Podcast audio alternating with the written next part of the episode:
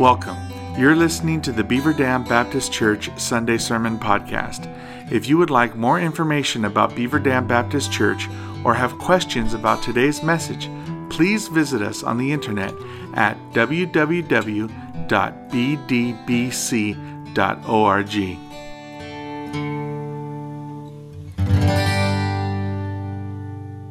We do desire the Lord to speak this morning, and we believe He does primarily through His Word, and that is what we are going to talk about this morning from Second Timothy chapter three, beginning in verse fourteen. Has God said? That is the question the serpent asked the first couple in the Garden of Eden. And tragically, they took the bait, plunging humanity into sin, something we will talk about next week. And the enemy continues to use that same tactic today and continues to have great results both within and without the church. The Bible is just a book written by men, some say, no different than any other ancient or contemporary document. It contains some good advice. There are some motivational stories to be found here. You can discover some one-liners that will pick you up just when you need it the most, but nothing more. Plus, it's full of er- it's full of errors.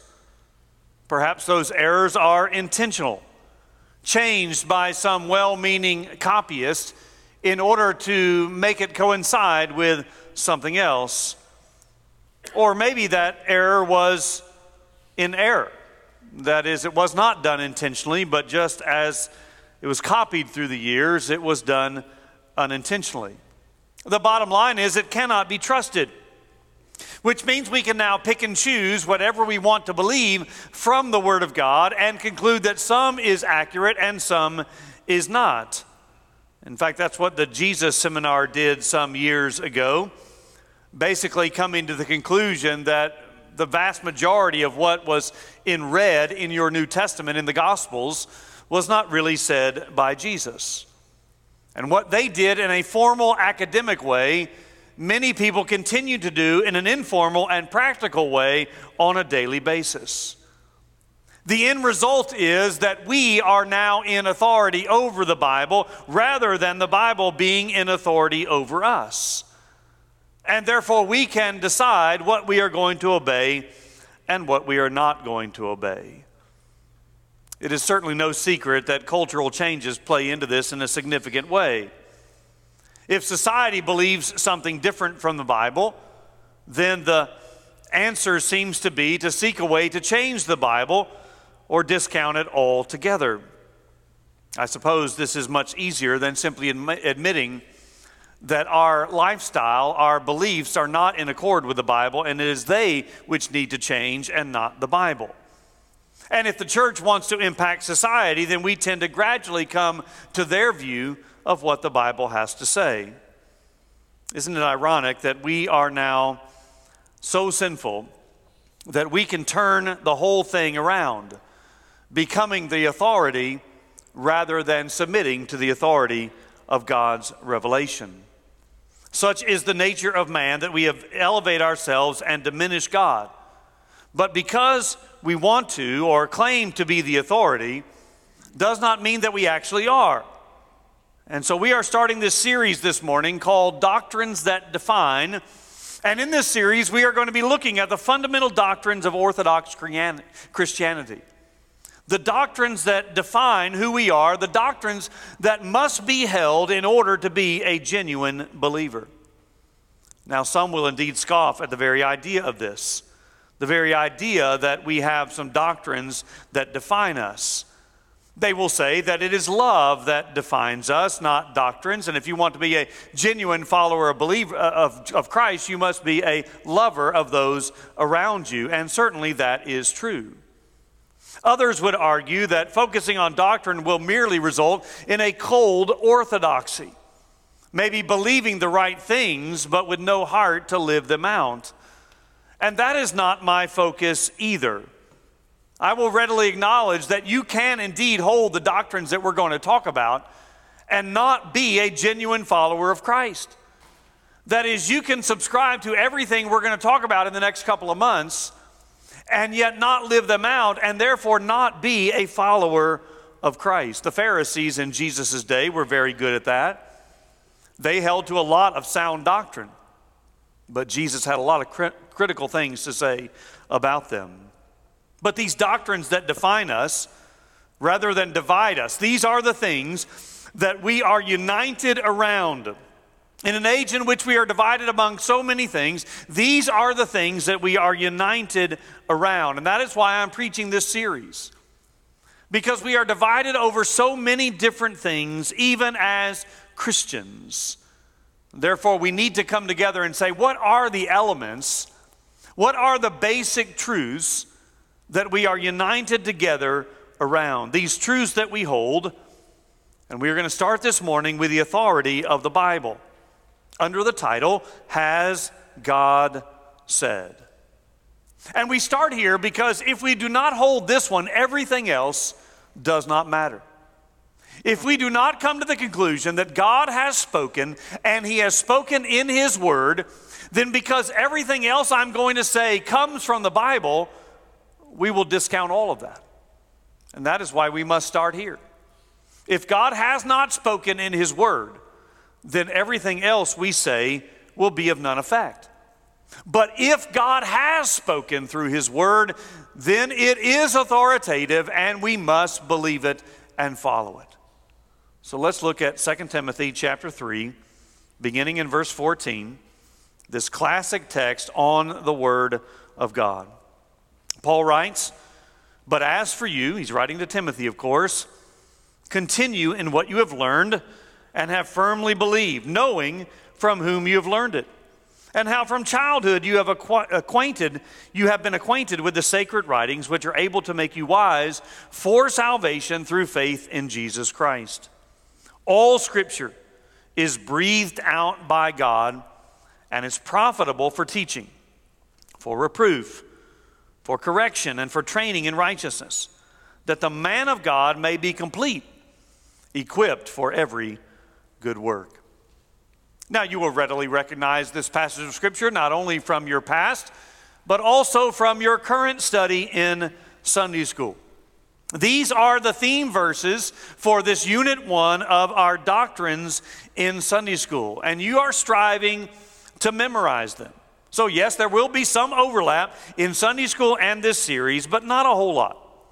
Now, I wrote briefly in our newsletter this month summarizing Al Mohler, the president of Southern Seminary's article some years ago about the three tiers of doctrine.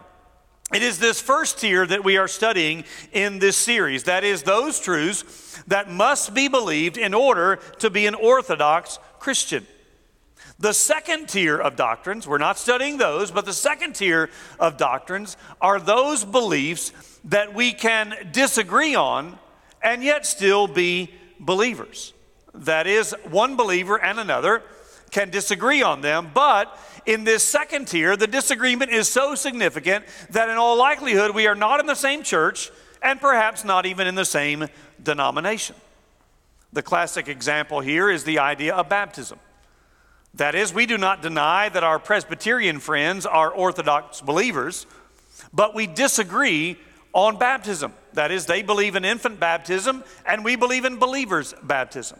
And so we have separate churches and separate denominations. Likewise, when it comes to the Methodist Church, they believe in sprinkling, whereby we believe in immersion. And because of that, we have separate churches and separate denominations, but we do not deny that they are believers. And then there is a third tier of doctrines. This tier is the doctrines that we can disagree on, while at the same time being in the same church. That is, we can have fellowship one with another, even within a specific local church, while disagreeing on this. We're going to see in the weeks ahead that the visible and physical return of Christ is a tier one doctrine. That is, we must believe that Jesus is coming again. However, the details of His coming are third tier. That is, we can disagree on how He is coming back. Now, obviously, not everyone is going to agree with that. There are some churches that have third-tier return of Christ in their title and in their doctrines. And therefore, they would say in no uncertain terms that you cannot be a member of that church if you do not agree with that. And so we are going to disagree on what is first, second, and third. But what I'm saying this morning is we're going to talk about those first here, and I hope we can come to some agreement on it. And so a lot of these churches disagree with us on these things, but certainly not on these first here. So the first thing I want to talk about this morning is that Scripture is inspired. Paul makes that very clear in verse sixteen of our text. The inspiration of Scripture means, as the E S V says, it is breathed out by God. We use the term inspire to say that something has moved us in a certain way. That poem inspired me. That book inspired me. But here we're using the term to think about the fact that God breathed out the very things that he said.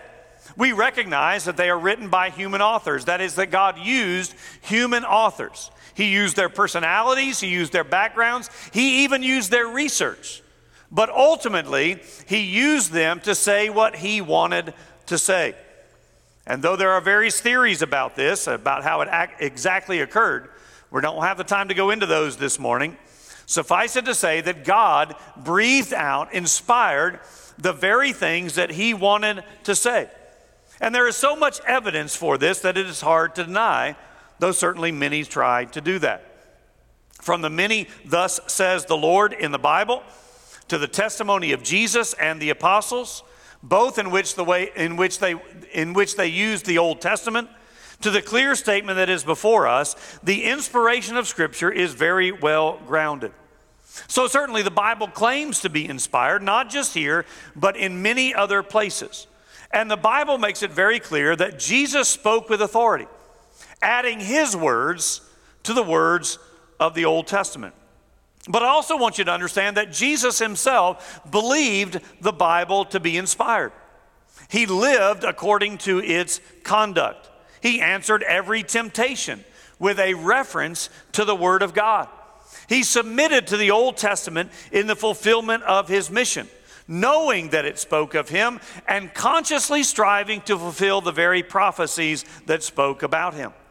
He submitted to Scripture in his controversies, consistently answering the Pharisees and others like them with the Word of God. Thus, it is inconceivable as a follower of Christ to hold a lower view of Scripture than Jesus himself held, though many strive to do that. Now, that does not mean that if we both hold a high view of Scripture, that we will come to the same conclusion on every particular text of Scripture.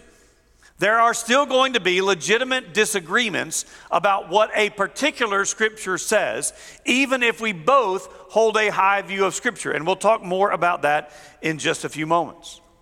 And so while I, I will admit that indeed the Bible was written by men, it was not written by men alone. And it was not written by men primarily. It was written by God, who used men, divinely inspired, so that what we find in the Bible are indeed God's words, not men. And therefore, the Bible has authority. That's going to be our ultimate conclusion this morning. As we come to the end in just a few moments, our conclusion is going to be that the Bible has authority over our lives. So number one, the Bible is inspired. Scripture is inspired. Number two, Scripture is inerrant. And that makes sense. Inerrancy is a word that means it is without error. God is a God of truth. He is not a God of falsehood or lies.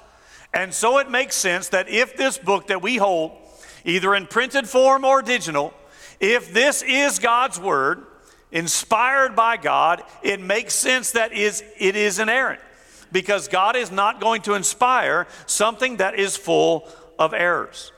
And so if we believe that God has spoken, then we can trust what he has said. And if we cannot, then we have much bigger problems than the word of God. Again, this is simply a logical conclusion.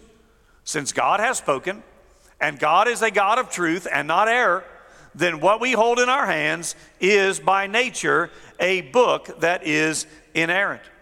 Now you understand that this applies to the original manuscripts, not the copies that have been taken down and handed to us. We have thousands of ancient manuscripts that are preserved, making the Bible the most, beyond any doubt, the most well-attested ancient document that we can ever have. There is no other ancient document that even comes close to the number of manuscripts that we have of the Bible. And the earliest manuscripts we have are from the second and third century, which makes this a very early manuscript indeed.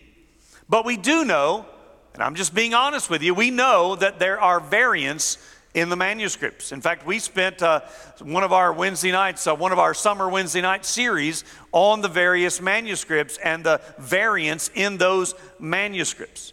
So we know that there are variants, that, that is, there are differences in the various manuscripts that make up what we have. Sometimes those variants, as I said earlier, are because copyists, uh, copyists made errors. That is, they they were they were copying things down. You understand, this was made by hand. They didn't have a copier. They didn't have cut and paste. And so they ma- manually copied one manuscript to another. And therefore, at times, they made errors. At other times, they thought they were correcting something, and therefore they intentionally made a change.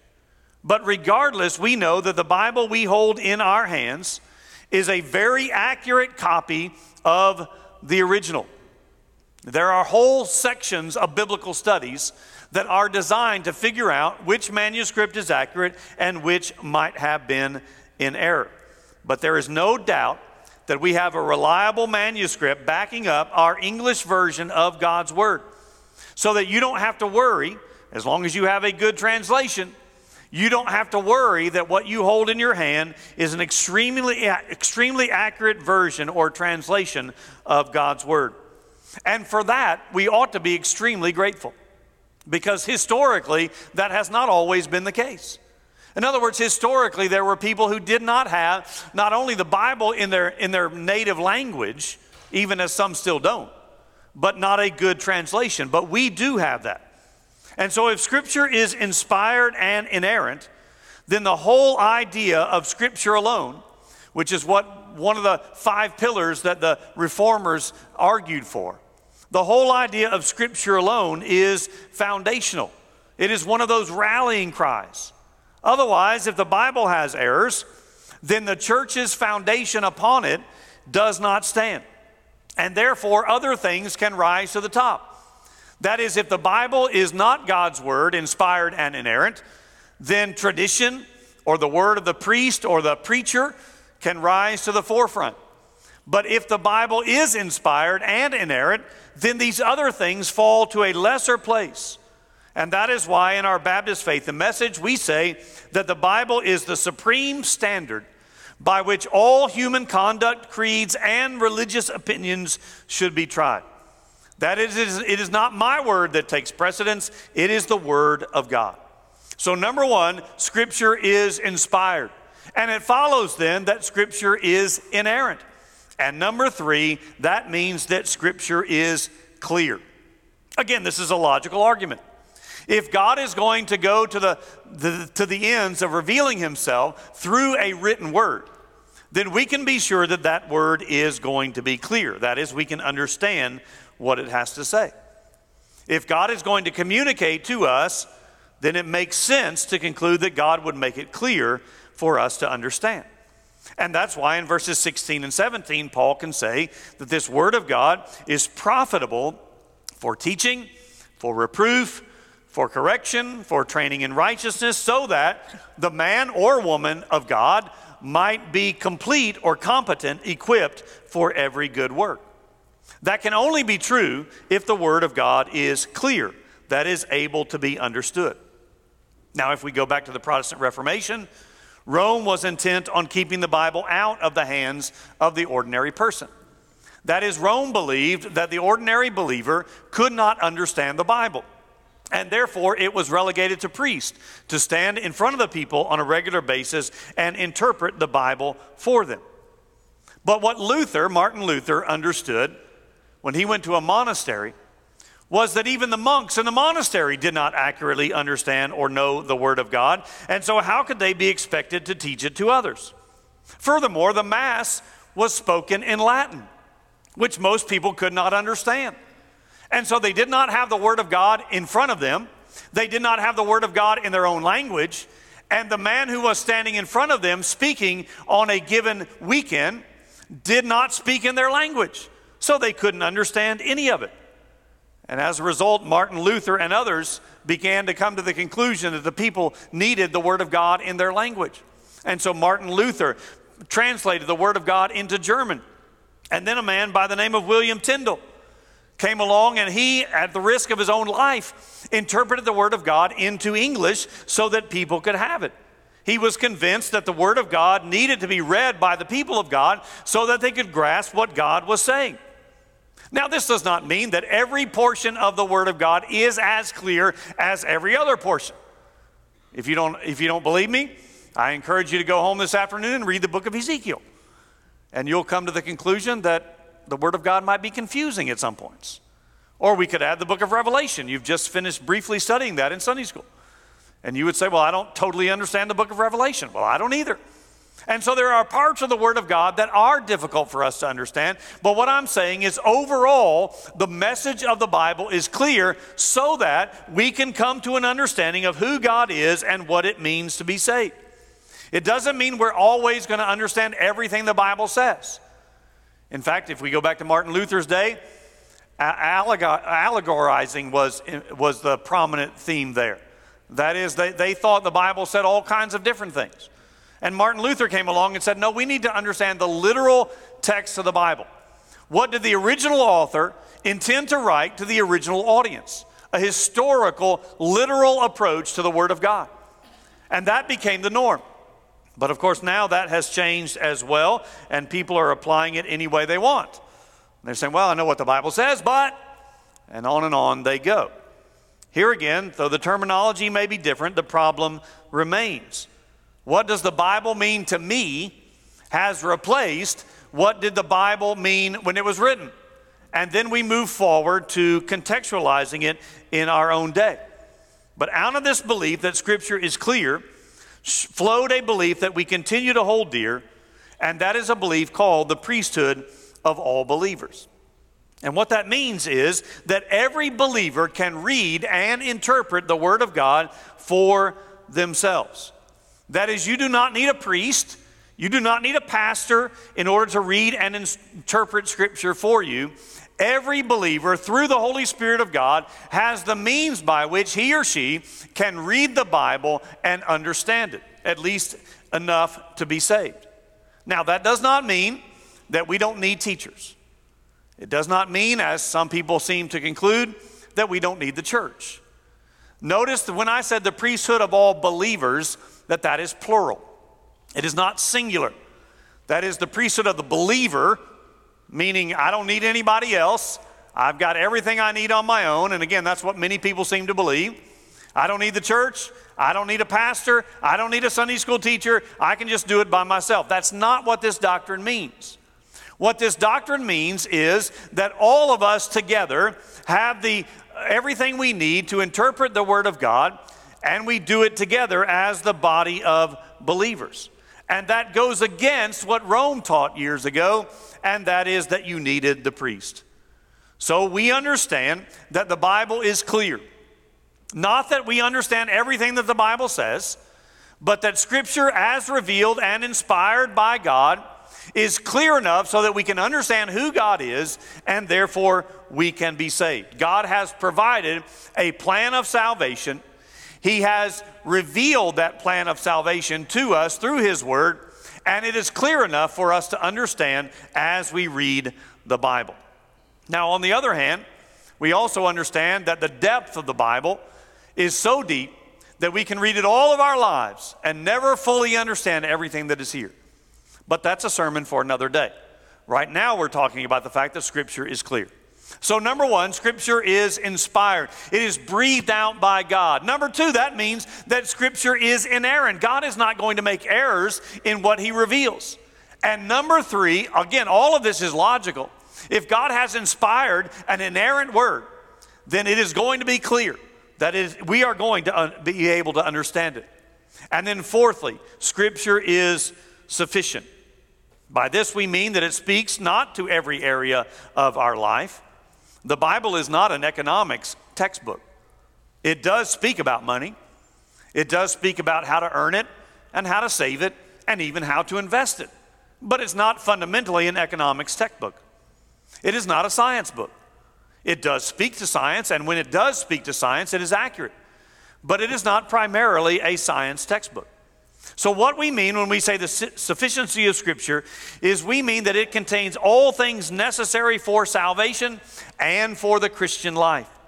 And as a result, nothing needs to be added to it, and nothing needs to be taken from it. There is no need for further or extra biblical revelation. Again, if we go back to history, after the Ref- Reformation, something called the Enlightenment came along. This was the age of reason. Human reason was elevated as a sufficient source for knowledge and achievement.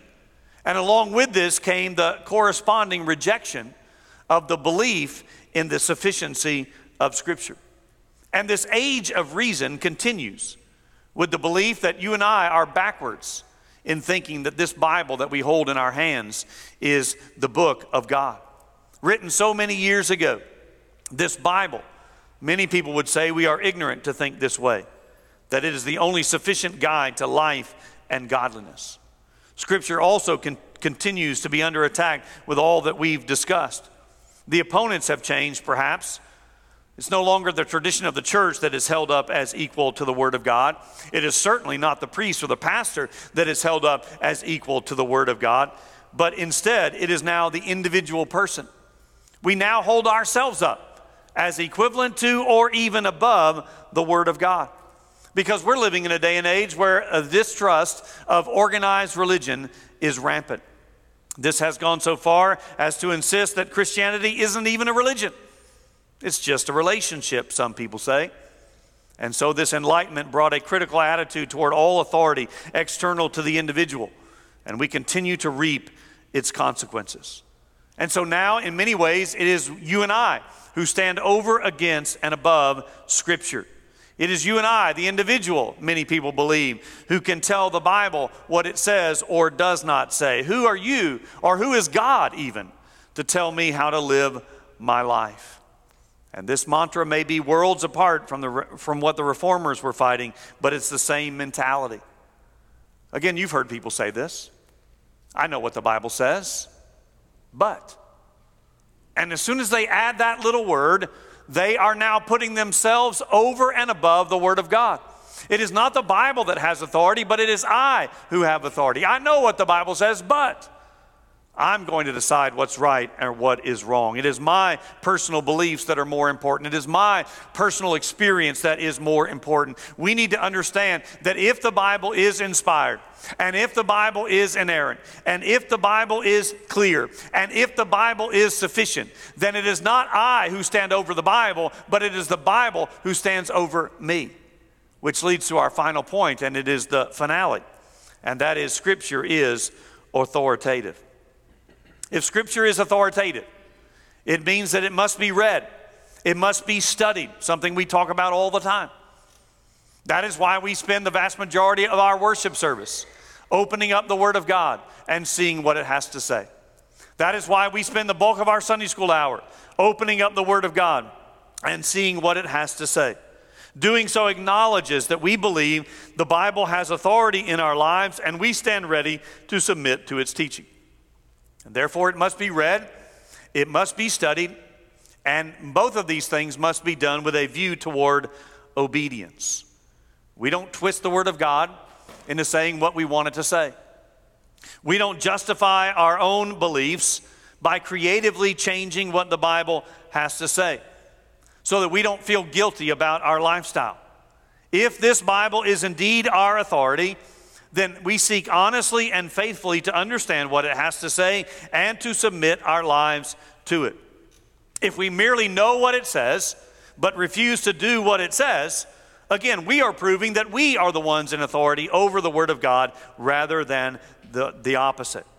Finally, it means not only must we read and study the Word of God and ultimately doing those things with a view toward obeying the Word of God, but it means we must continue to proclaim the Word of God.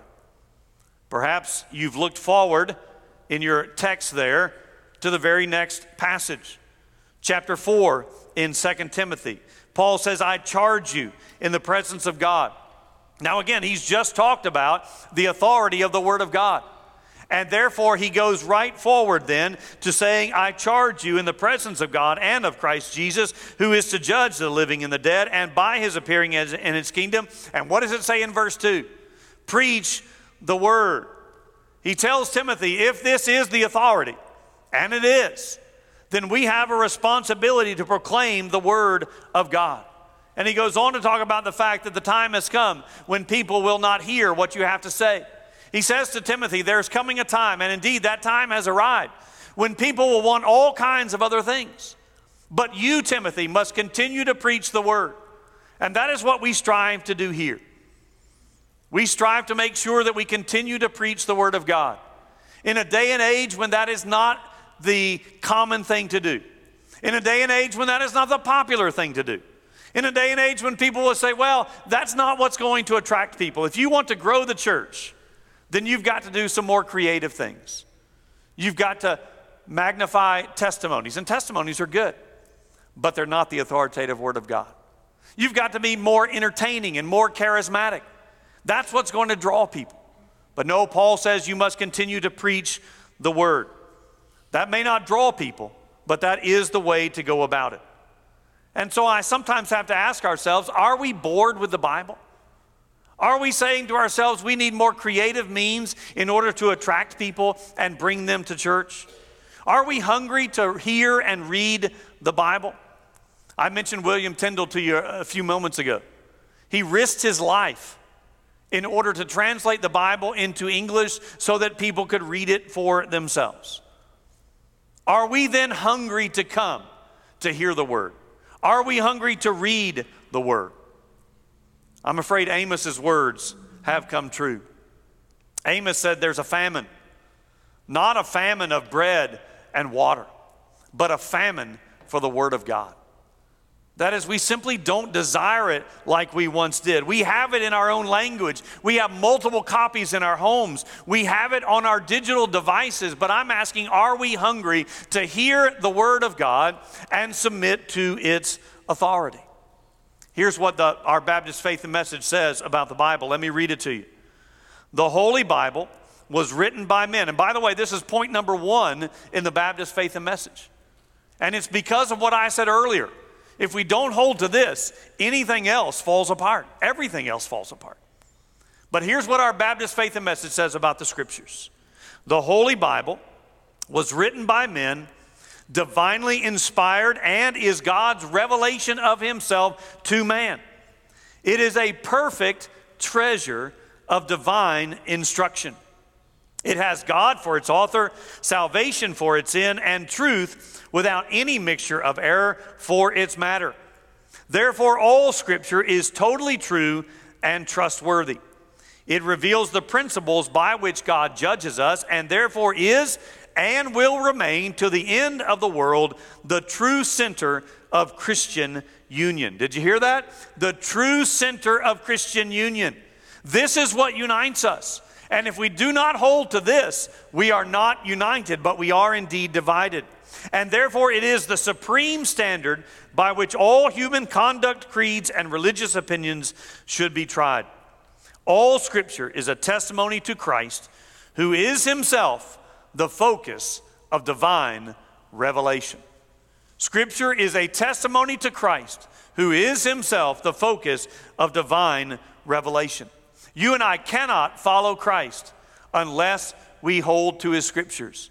You and I cannot love Christ and obey him unless we know what his Word says. So we must come to this first conclusion, this doctrine that defines us, that Scripture is authoritative. Has God said? Absolutely he has. And he has said it in his Word. Let me pray. Father, we thank you this morning that you have spoken to us. And you have spoken to us in and through your Word. There are so many in our day who want extra biblical revelation. They're looking for signs and visions and dreams. And yet you have spoken to us. I pray that we would open your word and hear you speak. And that in hearing you speak, we would desire to obey you. Thank you that you have spoken to us, that you have reached out to us, revealing yourself to us, and that that revelation is clear and sufficient so that we have everything we need for life and godliness. And therefore, may we submit to the authority of your word. In the name of Christ we pray. Amen. Let's stand and sing, and you respond.